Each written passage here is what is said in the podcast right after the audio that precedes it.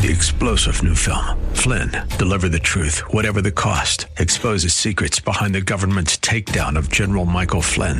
Flynn knew what the intel world had been up to. He ordered the first audit of the use of contractors. This set off alarm bells. He told the truth. He was the most dangerous person for Donald Trump to hire. They had to get rid of Flynn.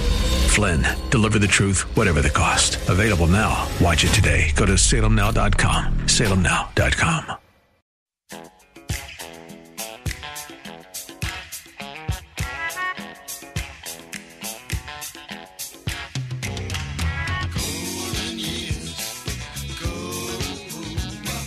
It's Ask the Lawyer with Mike Connors. Got questions concerning elder or state law? Attorney Mike Connors has the answer. He's been recognized as one of New York's top lawyers by New York Magazine and brings nearly 40 years of experience to the table. His office number is 718-238-6500. That's 718-238-6500. Here's Mike Connors.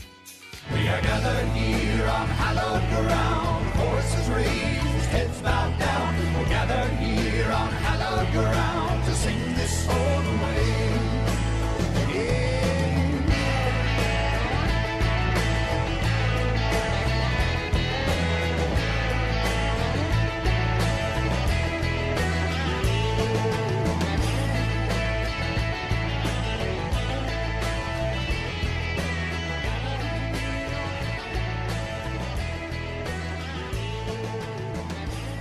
Welcome to Ask the Lawyer with me, Mike Connors. First time you heard the show, hey, welcome aboard. The show's in a couple of different parts. The first part of the show, we talk about estate planning and elder law. The idea behind estate planning is to pass assets from one generation to the next, paying the least amount in taxes we need to pay legally, avoiding going through court, that's avoiding probate after you're gone. And as far as elder law is concerned, our main focus is trying to save assets from nursing home bills. The second part of the show, we talk about history, politics, religion. We'll talk about that a little bit later. But with us right now, as most of you know, we start with one of the attorneys in our office. And today we have our newest attorney, Mark Ball. Welcome to the show. Thank you, Mr. Connors. Happy to be here. Okay, so tell us a little bit about your background. Where'd you go to law school? Where did you grow up? Oh, sure. I'm from the New York area. I was born in Staten Island, but I spent part of my other years up in Rockland County. I went to Tulane University Law School down in New Orleans. And I guess my background, I worked a little bit in estate planning when I first graduated law school, but I also have worked at a firm doing some IP and intellectual property type work also. Okay, so talk about some of the problems that you've observed here or questions or comments from clients that, especially as we're the first part of the year right now. Sure. Yeah. I think this time of year, a lot of people are kind of trying to reorganize themselves, get ready for taxes. But the one thing I think they also forget about is maybe to check up on their estate plans. And one of the questions I seem to get once in a while, people come up and just say, hey, it's been like 10 years since I've executed my will. Do I need to update my will or not? Maybe you can comment. Yeah, that's a question. For some reason, the 10 years is fairly common.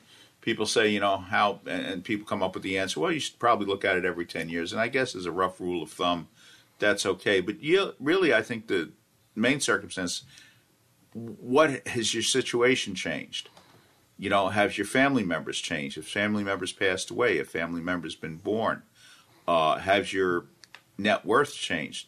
A lot of times, I see people that did wills 20 years ago, and they didn't have any substantial assets, and now 20 years later, the state has grown quite a bit, and they don't have any tax planning, involved because it's $7 million roughly is tax free in New York right now. And somebody may have had $3 million 20 years ago, and we didn't do any tax planning. Now somebody may have $7 million today, and especially if different circumstances occur, like if you're married, the $7 million can become $14 million. If you're single, it's $7 million, and that's an example. And the question is, may you move to another state where there is an estate tax? So, one of the two biggest mistakes I've seen when people did not update their wills: one, they failed to take into account the circumstances of how their estate has grown financially, and their will is out of date from that point of view.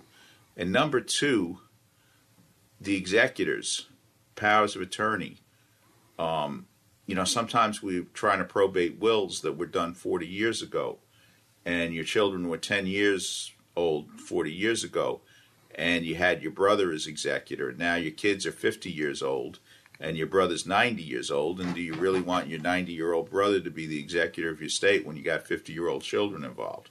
Those are some of the things that I would, say one of the biggest problems, two biggest problems of people not updating.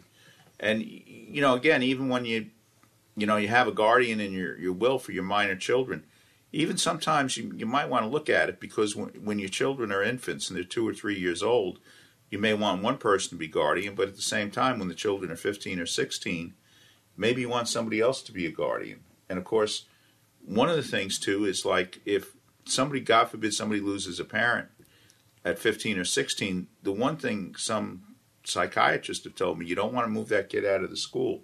You want that kid to be rooted in with his friends and his support system, and you don't want to move him, whereas, let's say, a 2-year-old can be easily moved to another state. So that might be one of the questions you think about is guardian. If, as your child gets old, do you have the right person as guardian? And this is one thing we should say without exception. Anybody who has a child under the age of 18 years should have a will, if nothing else, to appoint a guardian. And that was a problem a lot in September 11th. We had people that passed away with no planning, younger people that passed away with no planning. They had a child. They didn't have a guardian in place. And there are two problems with that. One, you want to choose the person to handle the finances for your children. And number two, if you don't have anything in place, your children inherit when they reach the age of 18 years. Do you want an 18-year-old child to inherit, let's say, $1 million on his or her 18th birthday? Ordinarily not. You'd want to push it back to 25 or whatever age you think is appropriate. So, changes in your lifestyles is more than every 10 years. I would just take a look at changes in your lifestyle, but I wouldn't go 20 or 30 years without changing your will, at least taking a good look at it. Mm-hmm. Oh, that's great. One of the things, another question I guess we get, somewhat similar is I'm just about to retire, should I be? I had an executed will a little while ago. I think I have everything's in place, but is there something I should be concerned about, after I retire? Maybe long-term care insurance or something like that. Yeah, well, long-term care insurance, if you can afford it, buy long-term care insurance. For the most part, from the people I've seen, once you turn about late 60s, it's very expensive to get long-term care insurance. And so if you don't have it in your early 60s, it could be very expensive to get long-term care insurance. Long-term care insurance basically is, for the most part, insurance to take care of either your nursing home bill or home care. And again, if you buy the policy when you're 75, you're going to be paying an awful lot of money, almost exorbitant, to keep it up. Where if you buy it at 60 or 62, you probably can afford it. And of course, one of the problems we're having today, and I know a lot of people have a bad taste in their mouth about long-term care insurance because the insurance companies actuarially misinterpreted life expectancies. So they're having problems and they're going out of business because they went on life expectancies from 20 or 30 years ago when people died at 70 or 75. And, of course, now people live to be 80, 85, 90, 100. And so they're paying out over a much longer period of time than they first expected to pay out. So they're going broke on it, and then premiums are getting raised. They're applying to get the premiums raised, and it does leave a bad taste in a lot of people's mouth. But at the same time, you can afford long-term care insurance. The average cost of a nursing home right now in New York City is over $15,000 a month. It's over $15,000 a month. It's not $15,000 a month. It's over the average cost. And one of the mistakes when we're talking about the long-term care policy, one of the mistakes some people make is they get a policy that pays, let's say, $300 a day. That's fine, but that still might mean you have a $300 a day shortfall. And if you have a $300 a day shortfall, that could still hurt your family dramatically. And it almost doesn't help, because at that point, if we're going to have that shortfall, we're going to look at one of the techniques that we talk about all the time, where we do spouse refusal, transfer assets, look at the exemptions to the 5-year look-back period, and the policy almost does no good. Now, if you have one of those policies, I wouldn't get rid of it because it always helps to have that $300 a day, and it might pay for home care if you needed it. But I think one of the mistakes people make when they're buying a long-term care policy is they get a policy that doesn't quite cover everything. If you're going to get the policy, get $500 a day with an inflation rider. And I know it's some people are having a bad taste in their mouth because they got the policy and now the company's going back to raise the premium to say, hey, I've been paying premiums for 15, 20 years. Now you're going to raise the premium on me. Well, I'm sorry. I could have told you back 20 years ago that they were miscalculating life expectancies, but I think a lot of people did. We're just not used to the 21st century and people living a lot longer. Let me ask you, you went to Tulane, changing the subject. Do they have two core systems there, one for civil law and one for common law? Yeah, actually, you make that decision when you, in your first year of law school, you can study the common law, which is most of the universities, the rest of the states here. And New Orleans, I guess, having a history of, basically can choose to study the civil law codes, which come from Roman history. So I actually had the opportunity to take a few courses in that, and I found it quite interesting. So it was good. It was a good experience.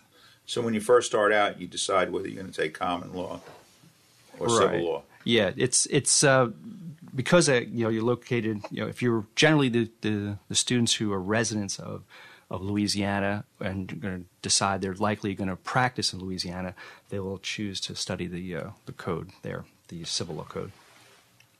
But either program allows you to take the bar in Louisiana, I assume. Oh, sure, yeah. So, you'll be qualified to take the bar on either program for sure. So, of course, I think you're probably going to need a little bit of if you're going to take the Louisiana bar, you're probably going to have to learn a little bit about the code for sure. But most of the students there, there's many of them from out of state, and everyone takes both bars. Well, yeah, I'm just trying. Go ahead, Beth. You're going to say something. You're from Louisiana. I personally want to welcome you to the firm because not very many people up here know about Louisiana. So thank you and welcome. Sure. I appreciate it. It was a great experience in Louisiana and New Orleans. It's a very unique place. It was a very interesting place to go to school for sure. That's great. Most of the people know, I was born in Louisiana and my dad went to school in Louisiana, but then my dad was at LSU Med School down in New Orleans. Mm-hmm. So when I was a little kid in the 50s, Pete Fountain had a club out, and it was just an extraordinary time. And mm-hmm. So I guess New Orleans is just as crazy as ever. Sure. It's been a while since I've been there, but I have to say, my experiences there were very unique. But it was with all in fondness, the places, everything from some of the best coffee shops that I've ever been to, Absolutely. To some of the best food, and the best celebrations. It was just a really good place. I remember I'm from North Louisiana, my whole family, and my granddaddy, it's a different world. North Louisiana is completely different from South Louisiana. Mm-hmm. And Granddaddy said, look, the people are going to be a little bit different. He said, but from my experience, if you are nice to them, they're the nicest people in the world, and they would help you do anything. And there's something to be said for that. The people that live, I don't know if I know, see, for our audience, if you go to Tulane, that's the rich person's school. My dad went to the LSU Med School. I mean, wait! Isn't it less expensive now? Oh well, what I did believe you, that shifted. Now, Mark? What did you say about that? Tulane, it was. Well, I think all law schools were fairly expensive, but I think Tulane was definitely one of the upper ones there. So, but I have to say that LSU had an excellent competitive reputation. Everyone, I could have been even more competitive than Tulane for all I know. It was great. It's a LSU. If you're an LSU family, then you know. Did you ever get to Baton Rouge for a football game or anything like that? Yeah, I didn't go to the football games, but I passed through some of the towns, and it was good.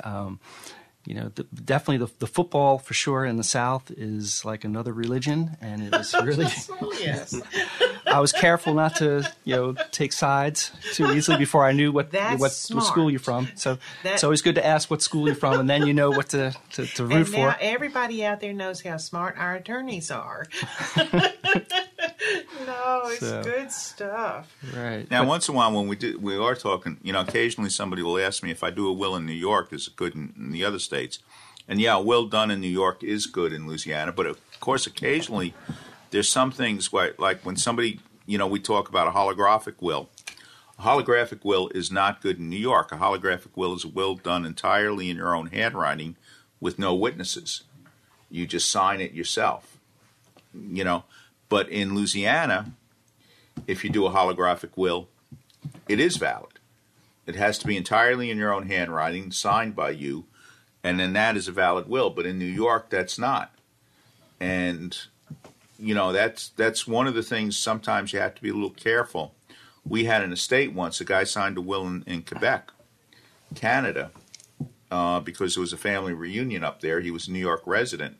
And he did what we would call a holographic will, which was valid in Quebec at the time he signed it, because I guess that's something that's accepted in the Napoleonic Code. It's also accepted in other states. We just had that discussion a few years back. Then Ethan Edwards' will that he did in the end of The Searchers is valid because it was all in his own handwriting. We assume he signed it, but... Mark, we're not going to hold it against you, but have you ever seen the movie The Searchers? I know of it, but I have not sat down and watched it yet. But tell me about it. Well, Mr. Connors, blow by blow, he can go that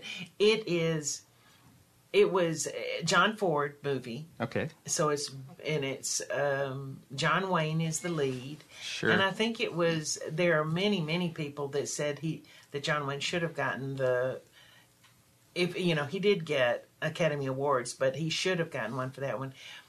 When I was young, when I first watched it, I didn't like it that much because it is emotionally scary, and John Wayne is very scary in it. Ah. And so he goes from you can see how deeply he loves people, and then you can see how deeply he hates people. Sure. And it's a beautiful movie because it's a movie about redemption.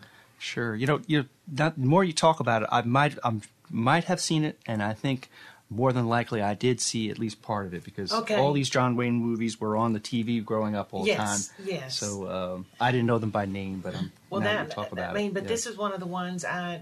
the first time I saw The Searchers, I saw it Channel 9, WOR, and... They, between the commercials and they condensed it to fit the time period, it chopped it up useless. So bad I was not impressed by the movie. But, of course, a little bit later when I took film classes and I learned who John Ford was and I got to see the film and the big screen and whatever, I was, awed by it. Right. Ever since then, I've always felt that was one of the greatest film ever made. Okay, since Mom brought up Academy Awards, what do you think? I think we should do a whole radio show on the biggest winners and losers of Academy Awards programs. That's not bad, but I mean, the idea that Kramer versus Kramer beat Apocalypse Now will never stop haunting. Well, the fact that Yul Brynner, John Wayne wasn't even nominated, but Yul Brynner and The King and I got the Academy Award that year. When you even had Charlton Heston in the Ten Commandments. Actually, you know what? No. You know what? I'm going to say this as the producer. If any of our listeners want to just email us about what their ideas are for the worst Academy Awards of all time, please ask Mike Connors at gmail.com. Please, this will be the most entertaining set of emails I ever get. Well, so ask Mike Connors. Event, if somebody's going to email us that, where do they email us questions that we'll play on the air? Ask Mike Connors, CONNORS, askmikeconnors@gmail.com. please do get in touch. All right. Well, I guess we're running out of time for this segment. Mark, thank you very much for being on the show. Good luck, and we'll talk to you another time in a couple of months. Thank you. Thank you. How can I protect my family if something happens to me? What if I need to go to a nursing home? What will happen to our savings, our home? What's the best way to give my home to my kids? Who will help us take care of Grandpa? These and many other questions can be answered with a phone call to Connors & Sullivan Attorneys at Law, PLLC, 718-238-6500. Mike Connors, one of New York Magazine's top lawyers, has over 30 years of estate planning and elder law experience. Mike and his team of professionals will help you protect your assets from probate, taxes, and nursing home costs so you can have peace of mind knowing you and your family will be taken care of and protected. I'm Mike Connors, founder of Connors & Sullivan. People don't plan to fail, they fail to plan. The time to plan is now. I'm Beth Connors. Call today for a free initial consultation with one of our experienced lawyers. Connors & Sullivan in Brooklyn, Queens, Manhattan, and Staten Island. Call 718-238-6500, 718-238-6500, or ConnorsandSullivan.com. If you're a homeowner age 62 or older and are finding it harder to pay off debt, or how about enjoying your retirement years with less stress? A home equity conversion mortgage may be the answer for you and your family. Hi, this is Frank Melia, a certified mortgage planner, and I've helped countless homeowners all over the tri-state area tap into a little or a lot of their home equity so they can use it right now. Give me a call so our team here at Contour Mortgage can show you how the loan program works and how much you and your family may qualify for. My job is to help you find the best solution for your retirement goals. I do this by educating homeowners with straightforward information and answers. It's free to call and speak with me, Frank Melia, to determine if this mortgage program might be able to help you and your loved ones now. Call and speak with me. I'll answer your questions and help you decide if a reverse mortgage is right for you and your family. Make the call now, 888-954-7463.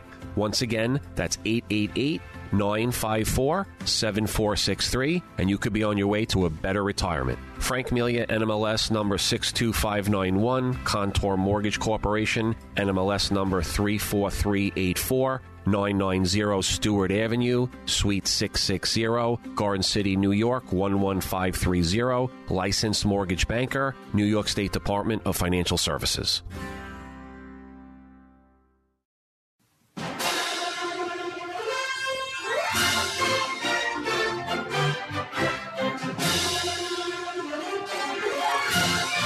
Hi, this is Patrick Wingett. I had the good fortune to be raised by a man of strength and courage, a man of true grit. My father, John Wayne, died of stomach cancer in 1979, and in his characteristic style, he ignored advice to keep his disease quiet and campaigned publicly to encourage preventive treatments. He inspired our family to carry on that mission and to fight what my dad called the Big C. All this has been made possible by my father's legacy of determination and a community of supporters who have helped expand upon that legacy.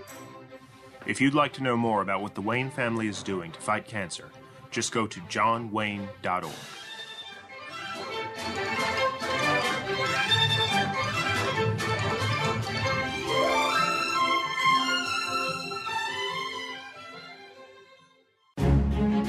Time now for Connors Corner, where Mike takes a closer look at topics like history, politics, religion, and more. Here's Mike. Welcome to the Connors Corner segment of Ask the Lawyer. You know, a little while ago, and I guess more than a little while now, we had Marty Ingram on. He was talking about his experiences at Breezy Point during Hurricane Sandy, and he wrote a book, Flood, Fire, and a Superstorm. Welcome back, Marty. Thank you, Mike. I'm happy to be here, and thank you for covering this story before as well. Okay, and one thing I didn't think we brought up on our last meeting, you were in the military, and you're retired from the military? Yes, I am. Air Force. Okay, Lieutenant Colonel? Correct. Yes. Okay, so that gave you a little bit more, that gave you a pretty good background for what happened during Sandy, and you want to give the audience a brief summary of where you were, what happened, and, you know. Sure. I'll be glad to. The military experience, I spent most of my career as a rescue Air Force helicopter pilot, and I got to, deal in chaotic events. And then my very last part, I was a disaster response preparedness officer, and we responded to big national disasters. And that really taught me the system for the incident command system and the national, it's called the Stafford Act, which is the National Emergency Response Act. So ironically, my military experience prepared me for the event. Here's a thumbnail sketch of the event. Ironically, and I'm really proud that everybody's talking about Sandy 11 years after the fact. And the big part of Sandy really starts back in Hurricane Donna. In 1960, Hurricane Donna came. It was the first time in a long time that the ocean met the bay in the Rockaway Peninsula. And prior to that, it was a storm of 38. But Sandy, there was no over-the-horizon radar. And this thing snuck up on us, and it got us. And nobody, it was so bad, nobody really talked about it. And they said, they repressed it, and they said, it's never going to happen again in our lifetime. And sadly, the next generation didn't hear about it, didn't talk about it like what we're doing right now. And in a way, we were a little bit ill-prepared for what happened with, initially it was Hurricane Irene, and then Hurricane Sandy slammed us a year later. But this time, like I said, we had over-the-horizon radar with satellite weather. But there was a dispute between the European weather people who said it was going to track up the ocean but make a left turn and hit northern New Jersey, New York area. And meantime, the U.S. National Hurricane Center said it was going to stay in the ocean and never make landfall. So this kind of surprised everyone as well. And, you know, eventually the evacuation orders took place, but it was a scramble. So Sandy came in, and it got the name of a superstorm because when it hit the shoreline, a lot of storms lose their strength, and they fall under the category. I think it's 72 miles per hour wind speeds. Below that, it's no longer a Category 1 hurricane. This thing kept its winds, but the upper structure of it changed and technically wasn't a hurricane, but because it merged with the low pressure system in the southeast, this thing became a superstorm. And at the time, it was reported to be the second most costliest hurricane in the history of the United States. At that time, of course, for inflation, now we're getting more expensive ones. But it came in. It was about 1,000 miles long, and there was, they say, 9-foot tidal surge. But right before the main storm hit, there was a 35-foot wave that was measured about 15 miles southeast of Breezy Point. The storm actually came in, or the flooding came in first. At moon low tide at about 3:15 in the afternoon, it was supposed to be extremely low, but the tide had come in early, and it was really moon high tide, and then it kept going for another 6 hours. And at around 9:15, we didn't know what to expect, if the storm was going to start going out or if it was going to stay there. And by that time, Breezy Point had a fire starting, and it was spreading over the flooded area, being driven by the wind. And had the flood tides not started to recede, we were trapped. We couldn't move our trucks, couldn't move people in the raging waters, and you know, we could have lost the whole community that night. But amazingly, right on schedule, the tide started to go out. Now, the way I talk about this could be in three levels. One is disaster preparedness, help prepare the next one, save lives. The other one is to help recruit firefighters and continue to save lives. Or the third part, which I think I am going to dwell on, is the spiritual side, and that's to save souls. And there were a number of miracles that happened down here, and each time I tell the story, I discover other things that I would have called a coincidence, but a lot of us know that coincidence is a way for God to stay anonymous. And some of these coincidences weren't really coincidences. But in the midst of it, we had survivors come in we abandoned the firehouse, Point Breeze Fire Department. We were the only, there were 3 volunteer fire departments. They stayed in the community. There's only 9 in the city. And the city evacuated their equipment off of the Rockaway Peninsula and personnel to the mainland. And then during the night, when they needed to get back, they really had a hard time to get back because of the floods and all the other trouble. But the three volunteer fire departments stayed. People came, gravitated. We abandoned the firehouse, took over the clubhouse, and we took some of our light tools and emergency equipment and set up shop in the Breezy Point clubhouse, which was adjacent to it, but it's the highest piece of property in Breezy. And in Hurricane Donna, that was the only thing that stayed dry. So we set up shop there, and people started coming in, and more people came when they started smelling smoke over the floods. And we did, in order not to let them panic, we did information briefings. And it was kind of like a huddle of what a swim coach would do, which I was. And we put all our hands out, and at the very end, we would say a prayer to the Almighty, asking for help to get our team to win. Well, we did these information huddles. I initially called them information huddles, and to share information, keep them calm. And then at the very end, I said, you may think this is unusual, but I think it's appropriate. Let's say a prayer. And we did. We said the Our Father. And people initially shocked, because the fire chief was saying prayers. And but they all got comfortable with it. We wound up doing, later I called them prayer huddles. And after each prayer huddle, we saw something positive. We saw after the first one, it was close to the time when the water should have started receding. And we saw a very, very minuscule change.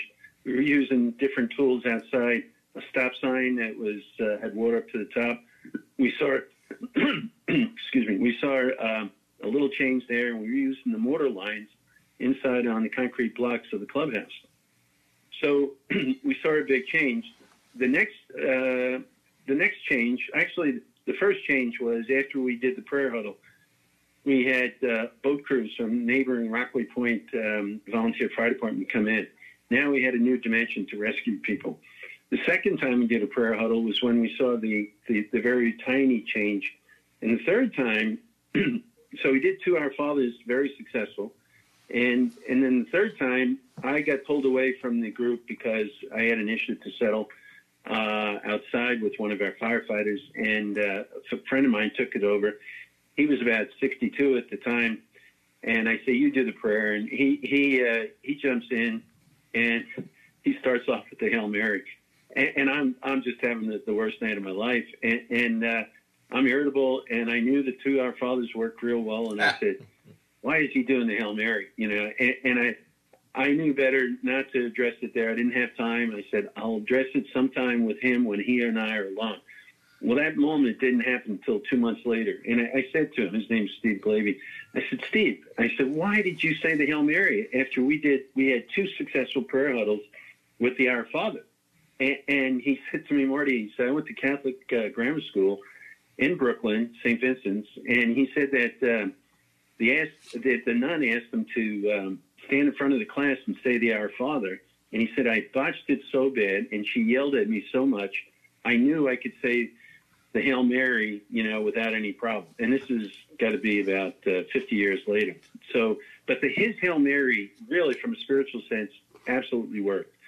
Because at that time, the wind had shifted, the building was filling up with smoke. We were downwind immediately of the fire. We couldn't ventilate, we couldn't breathe. We were really at a critical juncture. We knew we had to evacuate, and it was too flooded outside to go. But we felt that we were right on the edge of operating the trucks in flooded water. We needed less than 5 feet to operate. We were right at 5 feet. What would you say to a cynic who says, the winds and the tide and the storm, that was already, we knew where the tides were going. No, your prayers really didn't mean anything. They were just, meaningless superstition. Well, I think, no matter what you say to some people, they're not going to believe it. But I witnessed it, and I could see it. This storm, I look at the length of the storm. It was 1,000 miles long. We definitely got some outside help, and I believe it was from supernatural powers. And whether you call it Christ or you call it Yahweh or Allah, by saying those prayers, we were in the middle of an extremely powerful triple disaster, flood, fire, and superstorm. And we saw those responses immediately after that. This has reinforced my faith, and when I tell the story to various groups, it reinforces theirs. But I recognize there'll be people out there that no matter how much one tries to communicate with them, they're isolated in their viewpoint, and that's their prerogative. But I think when you understand how this works, this gives you, like I said, it's totally reinforced my faith, and it really comes out in the book. Ironically, the book has won a literary award. It's from Reader's Favorite. It was a third prize award, a bronze medal, but it was in nonfiction Christian category. And a lot of people, I think there's more people, and I would tell you, everybody that was there, it's like, there are no atheists in a foxhole. Everybody there believes that this was not a coincidence. This is really, our prayers were answered. And as I go through and I talk about it, I discover more events during that night were not a coincidence. And I just came across a major one that I don't know why I didn't see it before, but when you believe in the framework of, the power of prayer and God's will, you could see all these events that actually happen. And I'm really not going to waste my time trying to convince other people. It's either you have it or you don't. And I would love to change them. I mean, this is a story that really resonates in the spiritual world. So I hope I answered your question there. Maybe I went too far. Mike, is that all right? No, that's the point, I guess. But, now, there have been a lot of articles I've seen, since we talked last time about your book and about, kind of like again, your book focuses, and at least the critical acclaim really comes from the fact that this is a book of faith, not just a book of history. Yeah, definitely. It's I think in the old days particularly, and again, I'm not a theologian, but, the Bible talked about, how, God was punishing, and he would cause major floods. He would cause fire and brimstone, locusts. I think, in today's understanding of events, it's not a punishment from God. I think we understand that Mother Nature is fierce on her own, and that these events are going to occur naturally.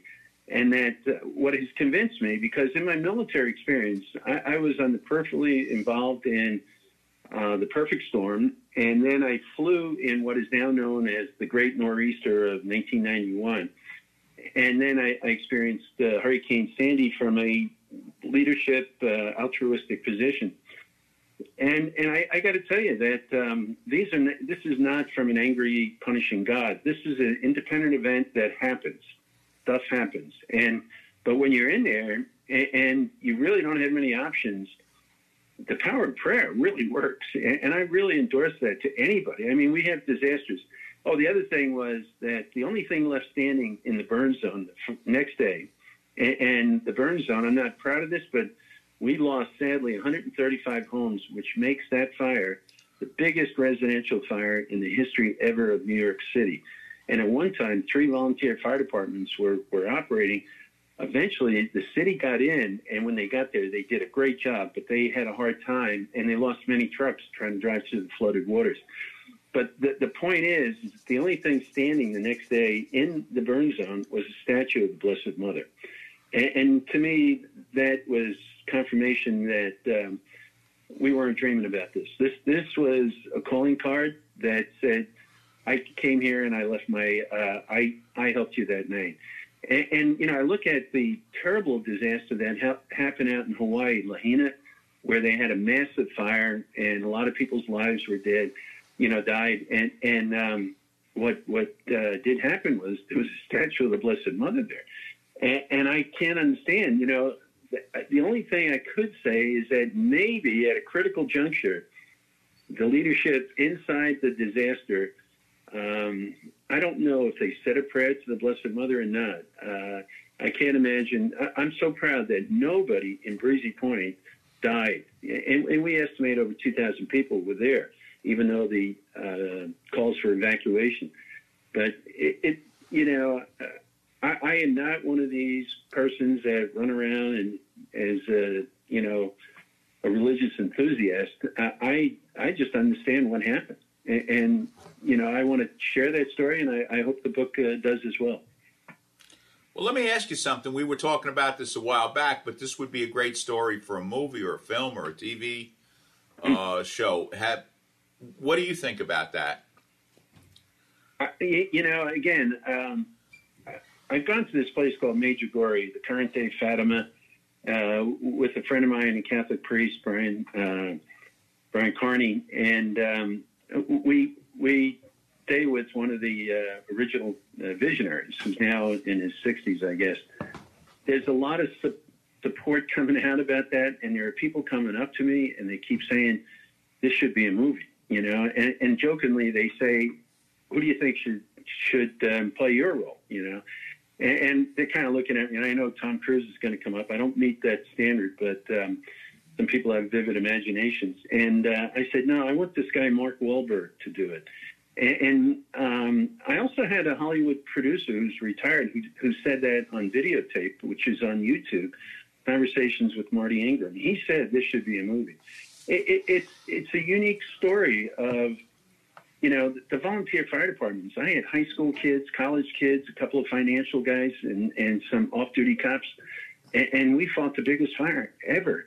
And that's just Breezy Point. Rockaway Point was the same in Roxbury. They all did fantastic work, and that story needs to be told and retold because it's a unique story, and it really has, I think, a universal appeal to it, particularly with the feedback I'm getting from people outside of New York and down south, out west, and Major Glory magazine got a hold of some of the spiritual aspects of it. Their magazine goes globally to people who have made pilgrimages to Major Glory. And again, the response is the same. It's a universal story that really has universal appeal. Disasters and hurricanes and fires are global issues that are not just regional here in New York. So it does have a good story to tell, and I think it may help to save lives and souls once they, if it's changed into a movie. And there's more people talking about it. But thank you for asking that question. All right. Now, if somebody wanted to buy your book right now, where do they buy it? Well, if they're in the area, they could contact me at my email, marty.ingram, it's marty.ingram2 @gmail.com, or they could go to Amazon Books, and then the title of the book, Flood, Fire, and Superstorm. That is, Amazon is still carrying it as a 5-star book. It's gotten some really nice reviews, and it's about 35 independent reviews that are very, very positive about it, that are mostly talking about the spiritual aspects. Marty, listen, thank you very much for what you did, during Sandy, and thank you for, putting your spin on it, because I think the world needs more of those stories right now.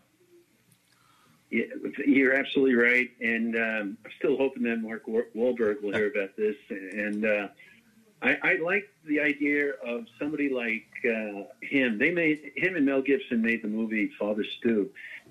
And I think there's a real market, and a lot of people are tired of some of the issues that come out with the regular Hollywood movies. I get some free streaming, and a lot of the stuff is just a waste of my time. This could be a really, really good story that would motivate people and actually help prepare them for future disasters. So, but Mike, thank you very, very much for the time on here. And I wish you all the best to you and your listeners. And may I have a Merry Christmas, Happy Hanukkah, Kwanzaa, everything, and have a great New Year. God bless. Merry Christmas to you, Marty. Thank you. Bye now. I'm in a good place in my life. And I'm energized by new adventures. I've got friends to laugh with. And a good relationship. But even though I'm kind of comfortable, I sometimes wonder, is there something more? Could God and church be what you're looking for? Come and see at CatholicsComeHome.com. Do you have somewhere to sleep? Did you eat today? Are you making ends meet? For thousands of New Yorkers, the answer is no. For children and youth, adults, seniors, people struggling with addiction or mental illness, and for the isolated, Catholic Charities of Brooklyn and Queens is there. With 160 programs and more than 4,500 units of affordable housing, Catholic Charities is one of the largest multi-service charitable organizations in the nation. We help change lives and build communities. If you or someone you know needs assistance, call 718-722-6001 or visit ccbq.org. If you're a homeowner age 62 or older and are finding it harder to pay off debt, or how about enjoying your retirement years with less stress, a home equity conversion mortgage may be the answer for you and your family. Hi, this is Frank Melia, a certified mortgage planner, and I've helped countless homeowners all over the tri-state area tap into a little or a lot of their home equity so they can use it right now. Give me a call so our team here at Contour Mortgage can show you how the loan program works and how much you and your family may qualify for. My job is to help you find the best solution for your retirement goals. I do this by educating homeowners with straightforward information and answers. It's free to call and speak with me, Frank Melia, to determine if this mortgage program might be able to help you and your loved ones now. Call and speak with me. I'll answer your questions and help you decide if a reverse mortgage is right for you and your family. Make the call now, 888-954-7463. Once again, that's 888-954-7463, and you could be on your way to a better retirement. Frank Melia, NMLS number 62591, Contour Mortgage Corporation, NMLS number 34384. 990 Stewart Avenue, Suite 660, Garden City, New York, 11530, licensed mortgage banker, New York State Department of Financial Services. How can I protect my family if something happens to me? What if I need to go to a nursing home? What will happen to our savings, our home? What's the best way to give my home to my kids? Who will help us take care of Grandpa? These and many other questions can be answered with a phone call to Connors & Sullivan Attorneys at Law, PLLC, 718-238-6500. Mike Connors, one of New York Magazine's top lawyers, has over 30 years of estate planning and elder law experience. Mike and his team of professionals will help you protect your assets from probate, taxes, and nursing home costs so you can have peace of mind knowing you and your family will be taken care of and protected. I'm Mike Connors, founder of Connors & Sullivan. People don't plan to fail, they fail to plan. The time to plan is now. I'm Beth Connors. Call today for a free initial consultation with one of our experienced lawyers. Connors and Sullivan in Brooklyn, Queens, Manhattan, and Staten Island. Call 718-238-6500, 718-238-6500, or ConnorsandSullivan.com. Welcome back to Ask the Lawyer with me, Mike Connors. Thanks again to Marty Ingram. Again, it's a very, very interesting story. Flood, Fire, and a Superstorm. And if you don't know where to get the book, give us a call at our office, and we'll tell you where you can get it. Now, Michael, we talked about this earlier, but if somebody wants to email us a question, and, of course, about your thing, about what would you do about the Academy Awards? What would you say again? Oh, I would just love to get our listeners, who are probably of the age to have a very good memory on how many stupid Academy Award winners there were. I would love our listeners to email us and just say what they think the biggest losing winners would be from the Academy Awards. But you're going to want to shoot that over to Ask Mike Connors, Connors, askmikeconnors@gmail.com. Listen, my opinion, the Academy Awards couldn't do a poorer job of selecting the best picture, the best actor, actress, and so forth. I mean, you know, they've done a horrible job over the years. Of course, I haven't even paid attention to it in the last 20 or 30 years. Well, it's unwatchable now. Yeah, but again, if you want to email us a question, also use that email question. If, you know, we're not going to do seminars for the winter months. So if you want us to do a seminar if you have a church or a synagogue or another not-for-profit, or even an organization, that's for-profit, you want us to do a seminar there, give us a call. Yeah, Absolutely. And also remember that you can always pull up, if you really want to learn about something, you can always pull up Dad giving a seminar online at YouTube. Just go to youtube.com and search Connors and Sullivan seminar. And you should see Dad right there. What's interesting about that is if you watch it, it helps you to figure out maybe some questions you want to ask. Because we have people that have been to your seminars, 3 and 4 times just to learn about it. And then they figure, okay, now I know what to ask. It's more confusing than you think. Okay. Well, in any event, we're coming, to the close of this show. We haven't said this so far, but Happy New Year. We're into a new year. Happy New Year to everybody. And... New Year's resolutions. New Year's resolutions. There are a lot of people that have it out there. I got a New Year's resolution. I'm going to do a will. That may be it. If you want to help carry that through, give us a call at Connors and Sullivan. Again, anything as far as estate planning, we do. Elder law, we do.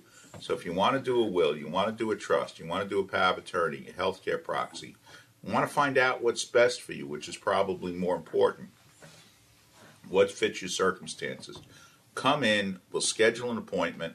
There's no charge for the first meeting. The first consultation is free on anything we're doing about estate planning.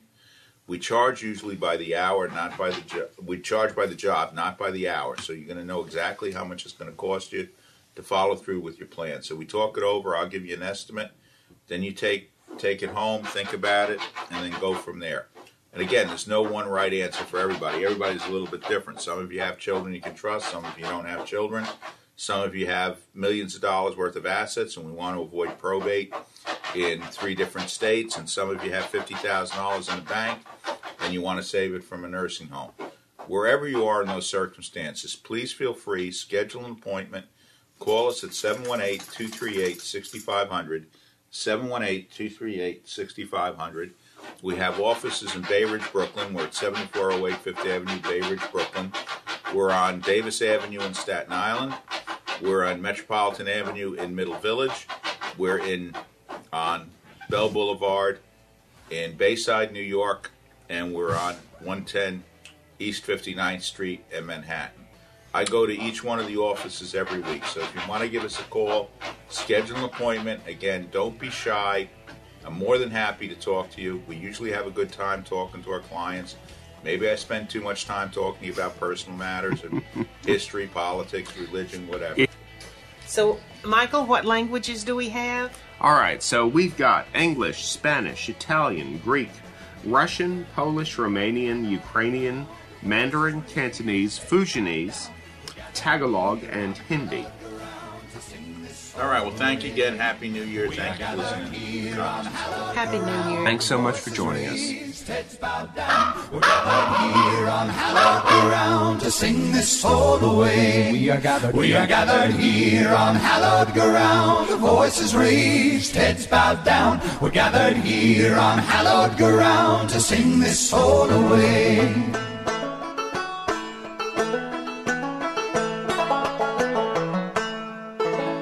Calvin McCullough, are you or your parents' assets protected from nursing home bills? Did you know these bills can exceed $15,000 a month? People work their entire lives to live comfortably in retirement, but when people become ill and need to go to a nursing home or receive home care, the bills can drain their assets, leaving many people bankrupt. The good news is that you can prevent that from happening if you plan in advance. Connors & Sullivan's lawyers can customize a plan that specifically protects your interests, including your home.